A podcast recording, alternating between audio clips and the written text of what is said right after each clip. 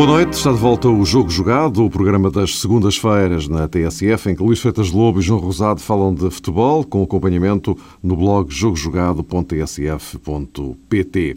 Eu disse segunda-feira, embora hoje de facto seja terça, eh, pelas razões que são conhecidas, eh, esta semana o programa avançou 24 horas. Eh, se bem que eu disse boa noite, não é bem verdade, estamos a gravar o programa na manhã de terça-feira, é uma ressalva importante em função daquilo que eventualmente possa acontecer durante o resto do dia. Bem-vindos então. Eh, eu queria eh, propor-vos que dividíssemos hoje o nosso programa, digamos que em duas partes. Mais ou menos dois dossiês. Um tem a ver necessariamente com a Seleção Nacional, que está na Covilhã eh, a preparar o Mundial, enfim, a conta gotas. Eh, Carlos Queiroz, no entretanto, já explicou finalmente as razões das suas opções, das suas 24 opções, sendo certo que um dos jogadores escolhidos não irá para a África do Sul. Eh, ficamos também a conhecer aqui um lote de reservistas que estava na gaveta.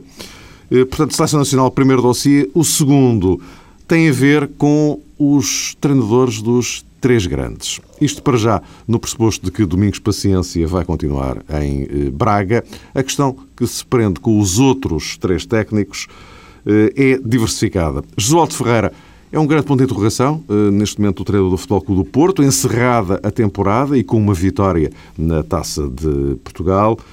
O futuro da equipa técnica do Futebol Clube do Porto continua em stand-by, o que não é muito vulgar nos Dragões, sobretudo depois de já encerrada a temporada. No Sporting, Paulo Sérgio apresentou-se ao serviço, diz ele, para ser campeão, porque senão não tinha aceito ir para Alvalade. E o campeão, ele próprio, Jorge Jesus, prolonga a sua ligação ao Benfica até 2013. O que é que isto significa? Ora bem, eh, vamos, eu propunha-vos justamente começarmos pelos eh, técnicos e depois reservarmos a ponta final para a seleção eh, nacional.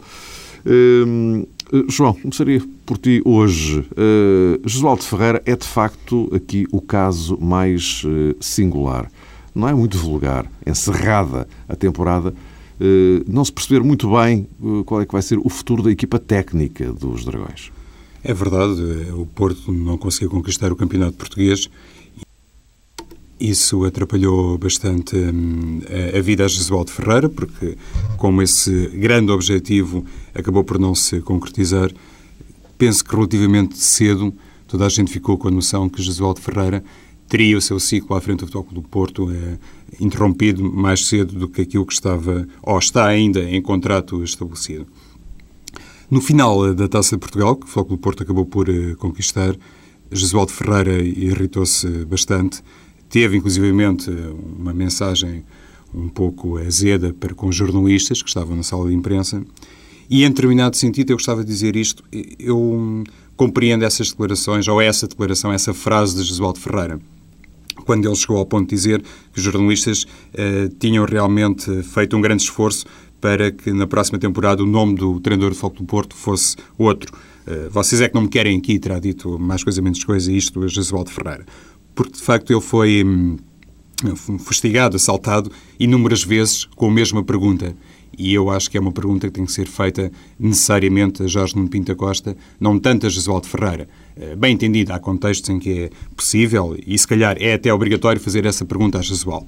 Mas também se percebeu que ele não estava, nos últimos tempos, em condições de responder eh, claramente a essa questão. Por isso, aquele uh, desabafo, aquele protesto de Jesualdo Ferreira, na minha perspectiva, em certa medida, é entendível. Também me parece claro que, depois de tudo isto, o nome do futuro treinador do Futebol do Porto irá ser divulgado mais dia menos dia por Pinta Costa, porque Jesualdo Ferreira, apesar de ter mais um ano de contrato, face a esta postura, a esta conduta, a esta indignação que ele muitas vezes uh, deixa latente, é, é o primeiro, digamos que indiretamente, a confirmar que não vai ficar no próximo ano. Porque poderíamos, digamos que, partir de uma leitura diferente, considerar que Jesualdo e também Pinta Costa, como tem mais um ano de contrato, como o Presidente tem mais um ano de contrato com o treinador, não precisa publicamente de estar a anunciar que ele fica ou que se vai embora, neste caso que fica. Isso poderia ser, digamos que, razoável, mas eh, face precisamente uh, ao tom crispado de Gesualdo, uh, ao seu desconforto, àquele mal-estar que ele está evidenciado e, sobretudo, evidenciou no Jamor, parece-me claro que isso confirma que ele não vai ficar no próximo ano, porque então seria muito fácil uh, ou não responder, ou responder com um sorriso, responder de maneira agradável a essa questão e, pura e simplesmente, confirmar que vai ficar no, no Futebol do Porto no próximo ano. Por isso, parece-me óbvio perante este conjunto de peripécias, por assim dizer, que Jesualdo Ferreira uh, acabou mesmo o ciclo à frente do Futebol do Porto e, se calhar, uh, vai Pinto da Costa ser obrigado a socorrer-se de uma solução que possa, de alguma maneira, dar conta desta herança de Jesualdo, porque, afinal de contas, ele foi tricampeão no Futebol do Porto e conseguiu, nós temos falado várias vezes sobre isso, conseguiu em muitos momentos uh, reorquestrar a equipa e fazer face a saídas de, de, elementos muito determinantes. E isso é um trabalho que não está ao alcance de qualquer um. Uh, portanto, só mesmo para finalizar esta primeira intervenção, uh, não está em causa a competência de Josualdo Ferreira, como é evidente, ilustrada pelos títulos que conquistou. Agora parece-me óbvio que o Porto não tem condições para arriscar mais um ano com Josualdo. Luís, e, e, já agora aquilo que se tem falado por aí, a hipótese de Josualdo ficar não como treinador, mas com, com outra função, acho que isto é viável no Porto? Não acho que seja, seja viável, nem acho que seja uh, a melhor solução. Nem para o Porto e, sobretudo, penso que isso não está, não está no, na mente e nos objetivos e nas intenções do professor João Ferreira. Penso que ele é, desde sempre, um homem do, do terreno, um homem do treino, e aquilo que o apaixona é treinar, e portanto essa possibilidade de ele ficar noutra, noutra, noutra posição, que, que em geral traz, que, que, é uma falsa promoção, é uma tentativa de resolver um problema, uh, na maior parte das vezes quando isso acontece, é uma, uma, é uma, é uma posição esvaziada em termos ah, de, de, poder, em termos de influência, apenas para tentar precaver aqui a situação que me parece ser aquela que está a bloquear um pouco uh, o momento do treinador do Foco do Porto, que é o facto de ainda ter mais um ano de, de contrato.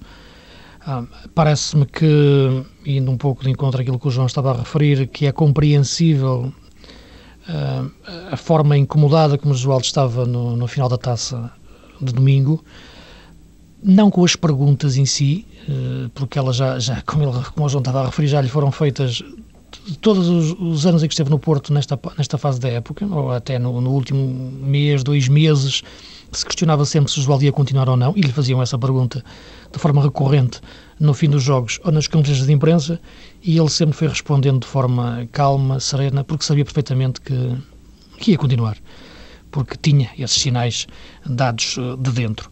Neste caso, isso não acontece, e portanto o incómodo dele não é com a pergunta, mas é sim com a dificuldade ou com a impossibilidade de dar uh, a resposta ou de responder aquilo que quer.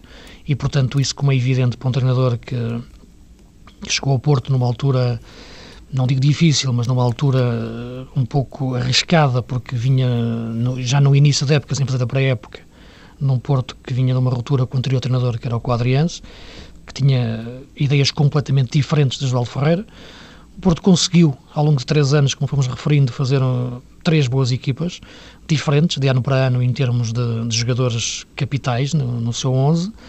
A verdade é que neste quarto ano falhou essa reconstrução e parece-me que falhou por problemas internos, mas falhou também porque calculou mal uh, o crescimento do Benfica e, e, não, não se precaveu em termos de, de construção da sua equipa da melhor, da melhor forma e Josualdo depois não encontrou respostas suficientes dentro do plantel que tinha ao seu dispor e, portanto, todo este conjunto de fatores faz com que neste momento uh, pareça que Josualdo está, está de saída do Porto. Não me parece que pelos resultados esportivos isso seja justificável, como já referi ao fim de quatro anos, uh, perder um campeonato não é drama nenhum. Uh, a forma como o perdeu levanta questões, como é evidente, têm que ser analisadas, porque para além dos problemas, para além da, da força do, do, adversário, também houve algumas insuficiências e grandes da equipa do Porto esta época que tinham que ser, como é evidente, debatidas, mas parece-me que depois desse, desse debate uh, o treinador do Porto, atual João Ferreira, seria capaz, teria competência mais que suficiente para encarar este, o seu último ano do contrato com capacidade para dar a volta e ganhar. Agora, como eu refiro em relação ao Sporting, em relação ao Benfica, como falamos muitas vezes, é legítimo as administrações tomarem opções diferentes, terem ideia de, de quererem uma nova dinâmica para, para, o seu, para o seu futebol, um novo tipo de relacionamento, um novo tipo de ideias, revitalizar o balneário, revitalizar os ânimos, e parece-me que é isso que passa, que passa no Porto. A opção por outra, por outra forma de, de viver o futebol no dia a dia, balneário e jogo, que, que leva à saída do treinador mas do ponto de vista desportivo, desportivo volto a repetir que não encontro aqui razões de fundo para um, para um Porto forte que ganha quatro campeonatos, três com o Josualdo, para neste momento encarar desta forma tão natural uh, a sua saída. Uh, e parece-me que um treinador que tivesse ganho três campeonatos seguidos no Benfica no, ou, ou, no Sporting nos últimos anos seria neste momento um, um herói para esse, para esse clube, para essa administração, para esses sócios. No Porto, não não é que Josualdo seja visto como um vilão, mas está longe de ser um herói.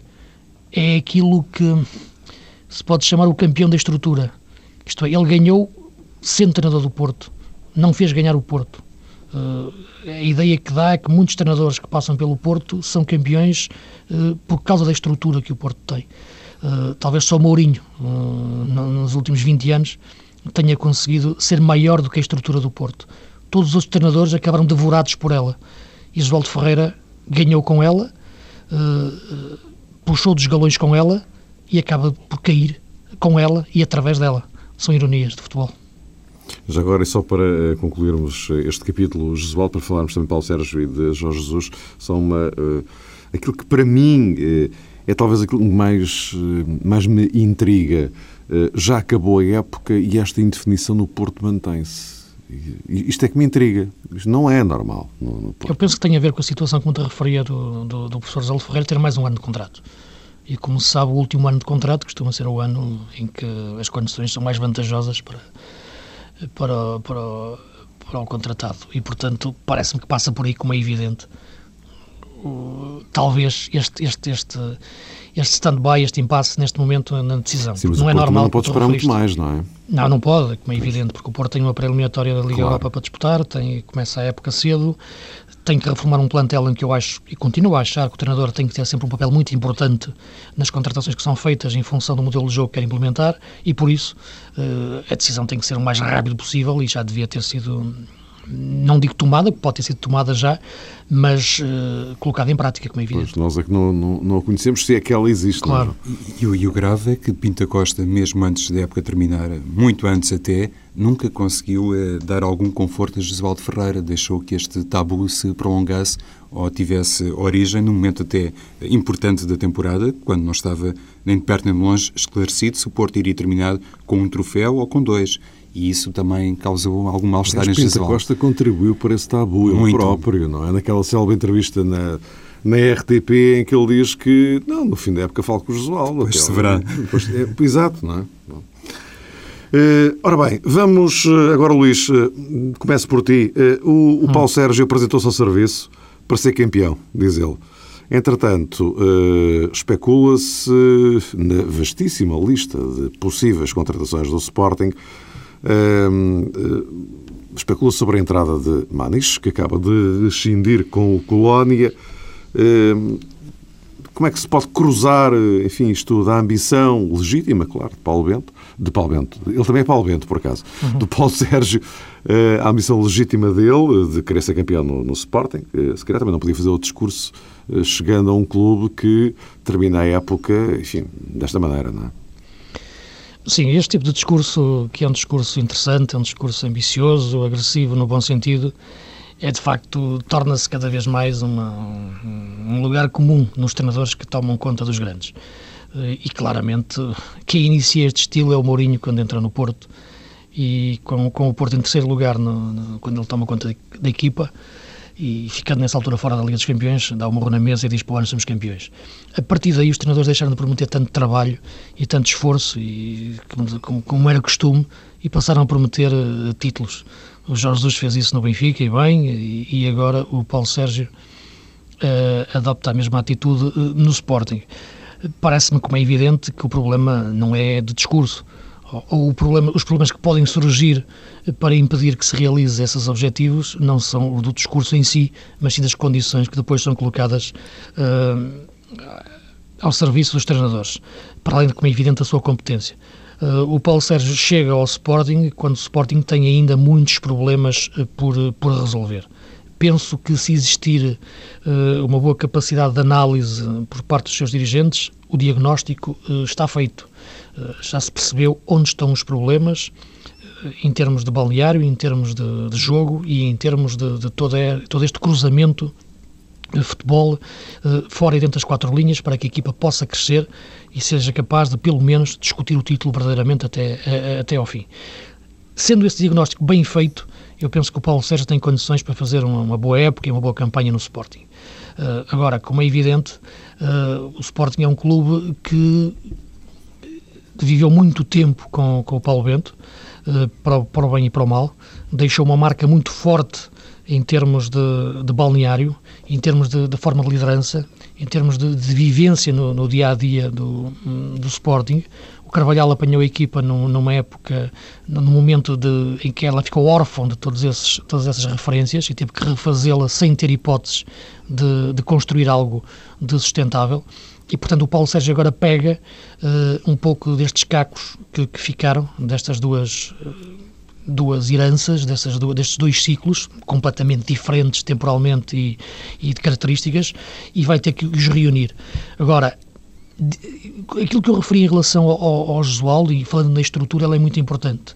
E depois também, se calhar, podemos falar nisso a propósito do Benfica, porque eu acho, porque eu acho que o Jesus foi mais forte que toda a estrutura que o rodeava eh, e isso foi o segredo do êxito do Benfica. No caso do Sporting, eu parece-me que as hipóteses de sucesso de um treinador no Sporting hoje em dia são um pouco semelhantes. Tem que existir um treinador, de facto, que seja mais forte de toda a estrutura que o rodeia, para superar as suas debilidades enormes eh, na construção de uma equipa e na construção deste e na, na, na, capacidade para resolver este, este tal diagnóstico que, que, que eu referia das debilidades que o Sporting tem.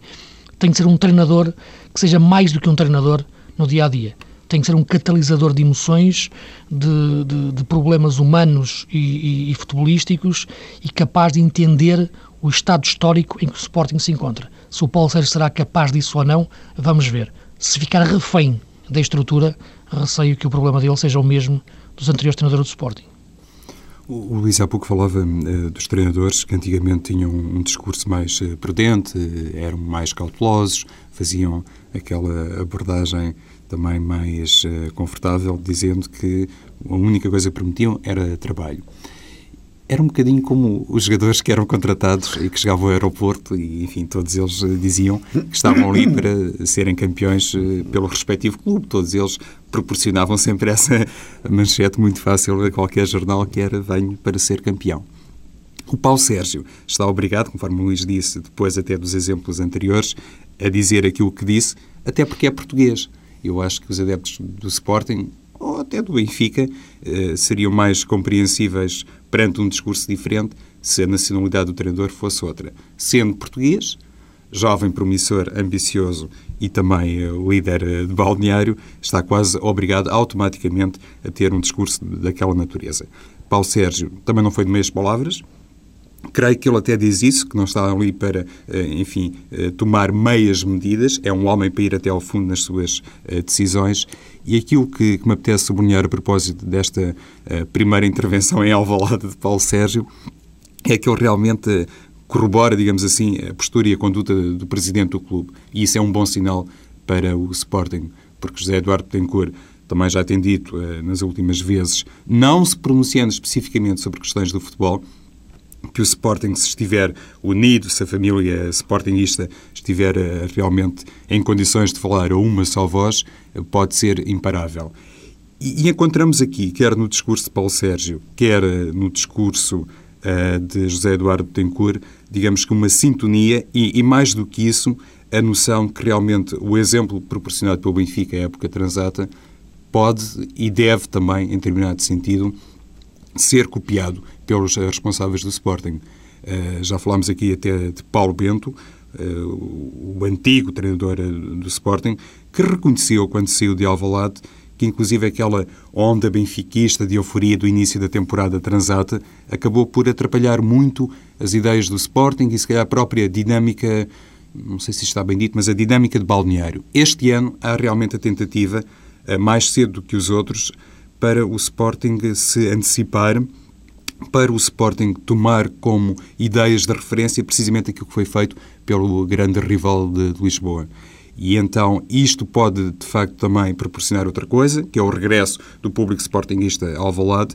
E não é por acaso, Mário, entendo eu, que nos últimos dias têm sido colocados uh, como potenciais reforços do Sporting uh, nomes mais sonantes, porque isso também representa, digamos que, uma inversão de planeamento no Sporting. Já não se vai apostar, presumo eu, tanto nos jovens jogadores uh, da casa, procuram-se figuras mais carismáticas, jogadores com outro peso, assim um bocadinho na sequência hum, da contratação de, Pedro Mendes, que foi feita à época anterior, como sabemos, e tudo isso visa precisamente ter, eh, de facto, um Sporting mais pujante, mais otimista e mais capaz de ter um estádio cheio.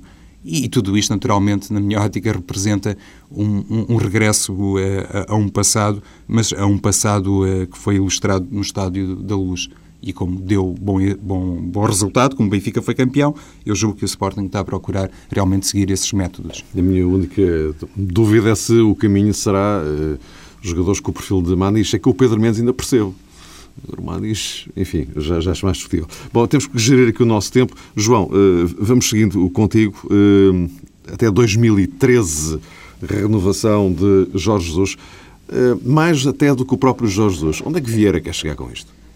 quer manter realmente o homem que foi responsável por uma grande transformação eh, no Benfica, creio que todos nós concordamos com isso, e numa altura em que o próprio Benfica tem a noção que não será capaz de resistir durante muito tempo, digamos que à cobiça de grandes clubes da Europa ou de outros grandes clubes europeus por algumas figuras preponderantes na equipa, pode inclusivamente Luís Filipe Vieira estar a programar a venda de jogadores neste defeso, já equacionar posteriores transações eh, em 2011, mas quer conservar realmente um fio condutor e o responsável por um planeamento eh, de plantel, digamos assim, que salvaguarda o, o clube de algumas hum, oscilações de mercado.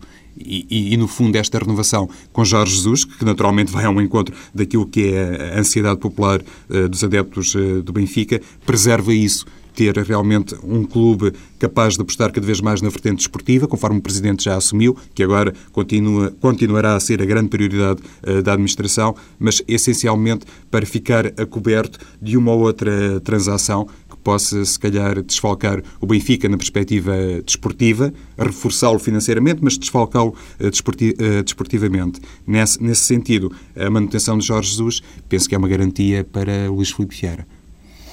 Luís, o que é que te parece? Também não haverá aqui uh, alguma intenção, digo eu que estou aqui, enfim, a pensar apenas, assim por alto, uh, não haverá aqui também alguma intenção de Vieira de tentar utilizar esta dinâmica Jesus para começar a quebrar a hegemonia Futebol Clube do Porto dos últimos 20 anos? Sim, isso já, já quebrou. Uh, isto é... Ganhou um título, não quebrou. E, e, no fundo, onde eu quero chegar a isto? É que Trapatoni também ganhou, mas, mas não quebrou coisa nenhuma, não é? Mas era isso que eu ia referir. Pois. Eu acho que, que a principal preocupação do Porto neste momento e a principal motivo de satisfação do Benfica neste momento, para além do título em si, é perceber a grande diferença que existe entre o título de 2005 uhum. E o título de 2010. Eu penso que o de 2005 percebia-se perfeitamente que não estava a quebrar nenhuma hegemonia, era um título meramente circunstancial, num ano completamente atípico para todas as equipas envolvidas. O próprio Porto teve três treinadores nesse ano e foi realmente um, um campeonato com um número de pontos para o campeão muito baixo.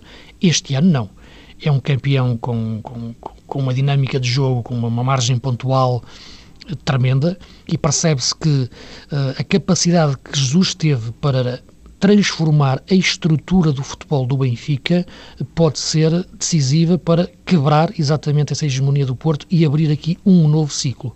A minha dúvida é perceber se este novo ciclo é um ciclo do novo Benfica ou é apenas e este apenas, eh, bem entendido entre aspas, um ciclo de Jesus no Benfica. Porque é, é, tal, é tal conversa que eu referi há pouco. Um treinador ser maior que a estrutura, como o Mourinho foi no Porto. São eles que fazem as grandes revoluções. Mais do que se adaptarem às realidades, mudam as realidades. São os grandes homens que ficam na história do futebol.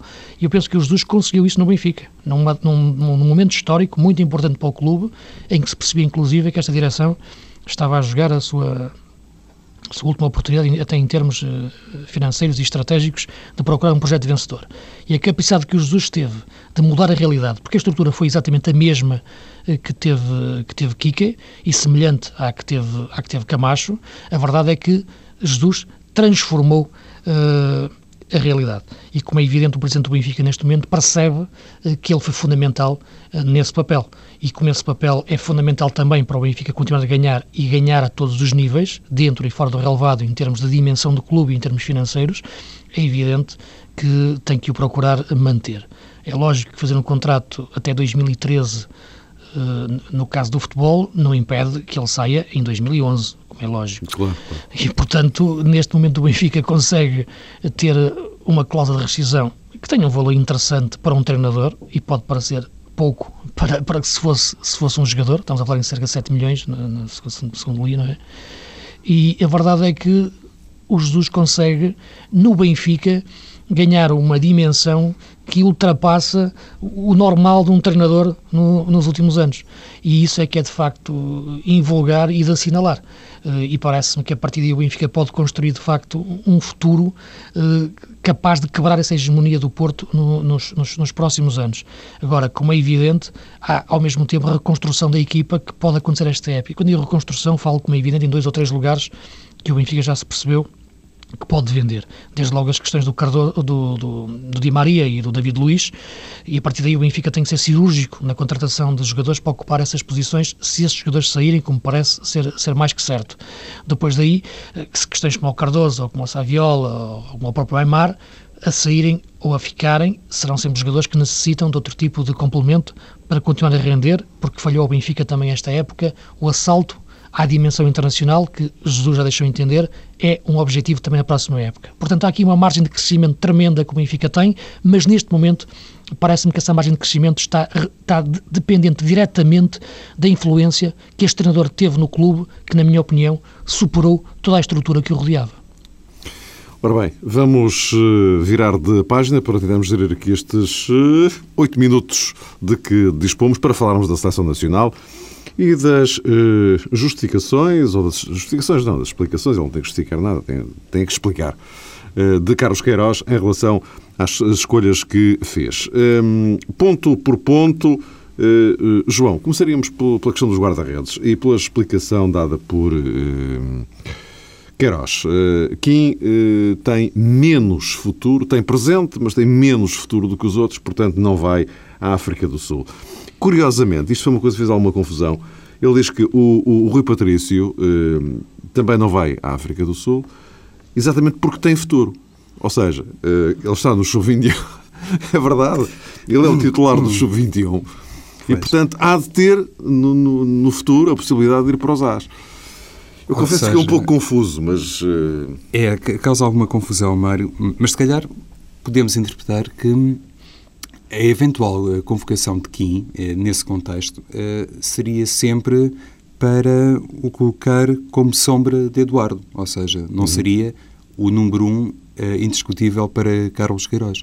Daí essa, esse conjunto de explicações aparentemente contraditórias do selecionador nacional.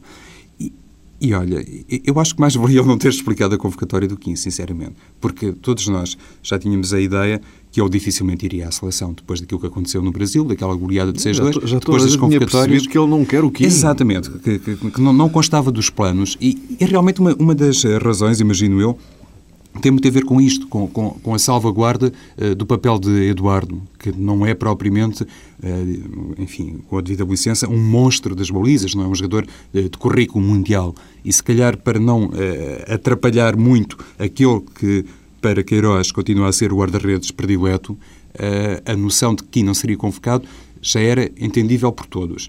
Esta explicação que o selecionador dá realmente não cai bem a ninguém. Acho que é até um incómodo para o Kim, considerando que um campeonato do mundo uh, é uma prova um, para ganhar ou para chegar às meias finais, como diz o selecionador, é uma questão de presente, não é tanto uma questão de futuro. Poder-se-á colocar a propósito dos jogadores de plano secundário, lá está, para serem suplentes do número 1. Um. Não sendo, obviamente, o caso de Kim, mais valia ter ficado Carlos Queiroz em silêncio e ter, enfim, eh, ficado toda a gente com aquela ideia original, por assim dizer, que o guarda-redes do Benfica não seria convocado para salvaguardar Kim e porque, por razões eventualmente extra-desportivas, já não era um jogador com quem contasse muito. Luís, Sim, isto, o presente, o futuro, o passado, isso é uma coisa... Não, repara, eu penso que os treinadores eh, muitas vezes não gostam de, explicar as suas opções técnicas ou, ou táticas. Uh, são coisas diferentes. Uma coisa é explicar porque é que põe a equipa a jogar desta forma, outra coisa é explicar porque é que põe este jogador ou, ou, ou outro. Uh, eu penso que muitas vezes as questões táticas eles podem perfeitamente explicar de uma forma interessante, sem, sem entrar muito nos detalhes, para também não dar armas ao adversário. Nas questões uh, técnicas, de escolha deste jogador ou daquele, eu penso que eles não devem entrar muito, até porque a escolha de um uh, choca com a escolha de outro, ou a não escolha. Portanto, uh, e penso que isso não é o melhor caminho. Neste caso em particular, ainda mais, depois das explicações que, que foram dadas. Como é evidente, dizer que um, um, um, jogador não é convocado porque não tem futuro, uh, ou tem menos futuro do que aqueles que foram convocados, eu penso que não é a melhor, a melhor forma de explicar, como é evidente, até porque vamos disputar o Mundial 2010 e não o Mundial 2014. E isso faz toda a diferença, como é evidente. E um jogador um guarda-redes com 34 anos é um guarda-redes no auge da sua da sua forma e das suas, dos seus atributos físicos. Portanto, uh, para isso é mais velho um ponta-lança com 32 anos do que um, do que um guarda-redes com 34. E Portugal tem um ponta-lança com, com, essa, com essa idade. Portanto, aí o Liadson também não tem grande futuro na, na, na, seleção, não é? Depois deste Mundial. Uh, agora, portanto, não parece que essa seja a melhor escolha. Disse que vai embora? Exato. Não, não parece que seja a melhor escolha. Eu penso que um treinador neste momento deve fazer uma coisa muito simples. É, é dizer isto. Estes são os jogadores que eu acredito são aqueles que me dão mais garantias do ponto de vista técnico e tático, são as minhas escolhas, são os homens em que eu confio, é eles que eu quero. Portanto, os outros reconheço-lhes na mesma o valor, acho o Kim um bom guarda-redes, um grande guarda-redes, mas aqueles que eu acredito e com quem quero disputar o Mundial com todas as confianças, todas as condições, as garantias, são estes. Ponto final. Eu penso que agora... Devia ter ficado por aí. Exato. Agora, quando se entra em tipo, a querer explicar hum. aquilo que é aparentemente inexplicável do ponto de vista uh, técnico, uh, acaba por sair uma coisa pouco, pouco clara, como foi aquela que me parece ter acontecido na, na, na explicação, no caso em particular do, do guarda-redes. Diferente as outras em que ele tentou explicar a questão do número 10. Justamente, era isso que era para é? aí que eu queria uh, apontar, para, uh, e, e, já agora podes continuar, Luís, para depois o, o João encerrar. Pepe, definitivamente, não é para jogar a central, ponto final para isto é claríssimo na cabeça claro. de Carlos Queiroz. Alter, eventuais alternativas a DECO, se DECO não funcionar como uh, se deseja. Uh, Simão? E Dani? E Dani, exato. E foi aquilo que estávamos aqui a falar é. ontem, eh, a semana passada. Bateu certinho. Não é? Na hipótese até que tivemos a falar com, com, com, com, o próprio Dani, quando ele perguntava exatamente para exatamente. confirmar a questão de, de ele estar a jogar assim na Rússia. E a verdade é que o professor Casqueiros tem essa ideia, porque tem, visto jogar também, como é evidente. E, portanto, essas explicações, sim, parecem-me interessantes, parecem para, para, e o Pepe, ele, nós podemos discutir agora falamos de futebol e, e, nos apaixona a falar de futebol, dizer, epá, se calhar é melhor jogar o Pedro Mendes do que o Pepa Central, se calhar é melhor jogar o Moutinho e o Carlos Martins do que fazer adaptações. Eu sempre acho que as, as soluções melhores não são adaptações, são pôr os jogadores nos seus, nos seus, lugares naturais. Mas isto somos nós a discutir futebol e isto é bonito. E o próprio Carlos Queiroz entrou um pouco nesta, nesta conversa, sem se alongar muito, mas acho de uma forma positiva. Portanto, aqui eu acho que sim, que é interessante e não fazer... Uh, ter uma, uma posição completamente uh, impermeável e, e, não, e, não, e, não, e não, não comentar. Diferente, claramente, uh, a questão do guarda-redes, a questão do Kim, que aí sim, como já referi, me pareceu que, que, que foi um momento infeliz do professor Carlos Queiroz na, na, na, explicação de porque é que o Kim não vai à seleção um bocadinho exemplo daquilo que se passa na baliza. As outras eh, escolhas de Queiroz, os outros critérios para outros setores, penso que também tiveram como eh, ideia fundamental respeitar uma lógica de balneário, no sentido eh, em que o selecionador quis assegurar, já em Portugal, que não vai ter muitas dores de cabeça depois na África do Sul. Ou seja, para poder, e também vou repetir um bocadinho, para poder coabitar algumas figuras, ele declaradamente vai preferir algumas adaptações, eh, sobretudo no caso de Simão, do que propriamente ter ali uma concorrência feroz para determinados lugares no meio campo. Por isso, eu dizia a semana passada que para ter, por exemplo, Nani e Simão no mesmo 11, se calhar o selecionador eh, está um bocadinho mais à vontade na sequência desta escolha de 24 eh, jogadores. E eu também já disse, creio que na Covilhã, Portugal uh, também não é surpresa nenhuma. Portugal pode jogar em 4-3-3 ou em 4-4-2. Se inclusivamente projetarmos um, um 11 nacional uh, sem o Hugo Almeida e sem o Getson, até é possível ter logo de entrada Nani e Simão, uh, dentro de um 4-1-3-2 ou de um 4-4-2, uh, grosso modo. A questão para mim, que ainda está mais por esclarecer, diz uh, respeito à lateral esquerda, porque o primeiro jogo é contra a Costa de Marfim. Nós até fizemos aquele eh, ensaio atrevo-me a pensar interessante a propósito do 11 português uhum. para o jogo frente à Costa de Marfim. Uh, o Luís tínhamos falado até na possibilidade de, do Paulo Ferreira Exato. jogar como lateral esquerdo. Eu, nas últimas horas, até tenho refletido um bocadinho sobre isto na sequência do alinhamento do programa que o Mário sugeriu e começo a pensar que até o próprio Ricardo Costa pode ter uma, uma grande possibilidade uh, nesse jogo, porque vamos lá ver uma coisa: uh, Pep dificilmente, mesmo que esteja no Lotus 23, irá jogar. Uh, frente à Costa do Marfim, digo eu. Ou então realmente vai ser um Daqui caso lá, fulgurante de, de, recuperação competitiva que se, se calhar vai furar todas as regras e todos os conceitos que existem eh, nos livros, mas partindo do princípio que não, vai ser Pedro Mendes o titular, é evidente que Portugal nos corredores já não pode ter, digamos que, jogadores eh, de grande referência ofensiva, como seria, por exemplo, o caso quer de, de, de Duda, quer do próprio Fábio Coentrão. Daí esta possibilidade a Ricardo Costa. Olha, esgotamos o, o, o nosso tempo.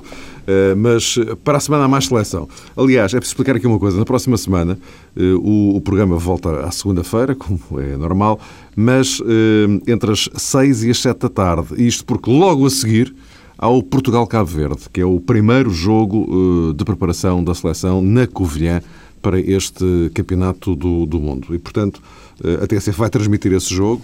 O jogo começa às sete e meia da tarde e, portanto, vamos começar um pouco mais cedo. Antecedendo esse Portugal-Cabo Verde, temos aqui o jogo jogado entre as seis e as sete da tarde com o Luís Freitas Lobo e o João Rosado. Até para a semana.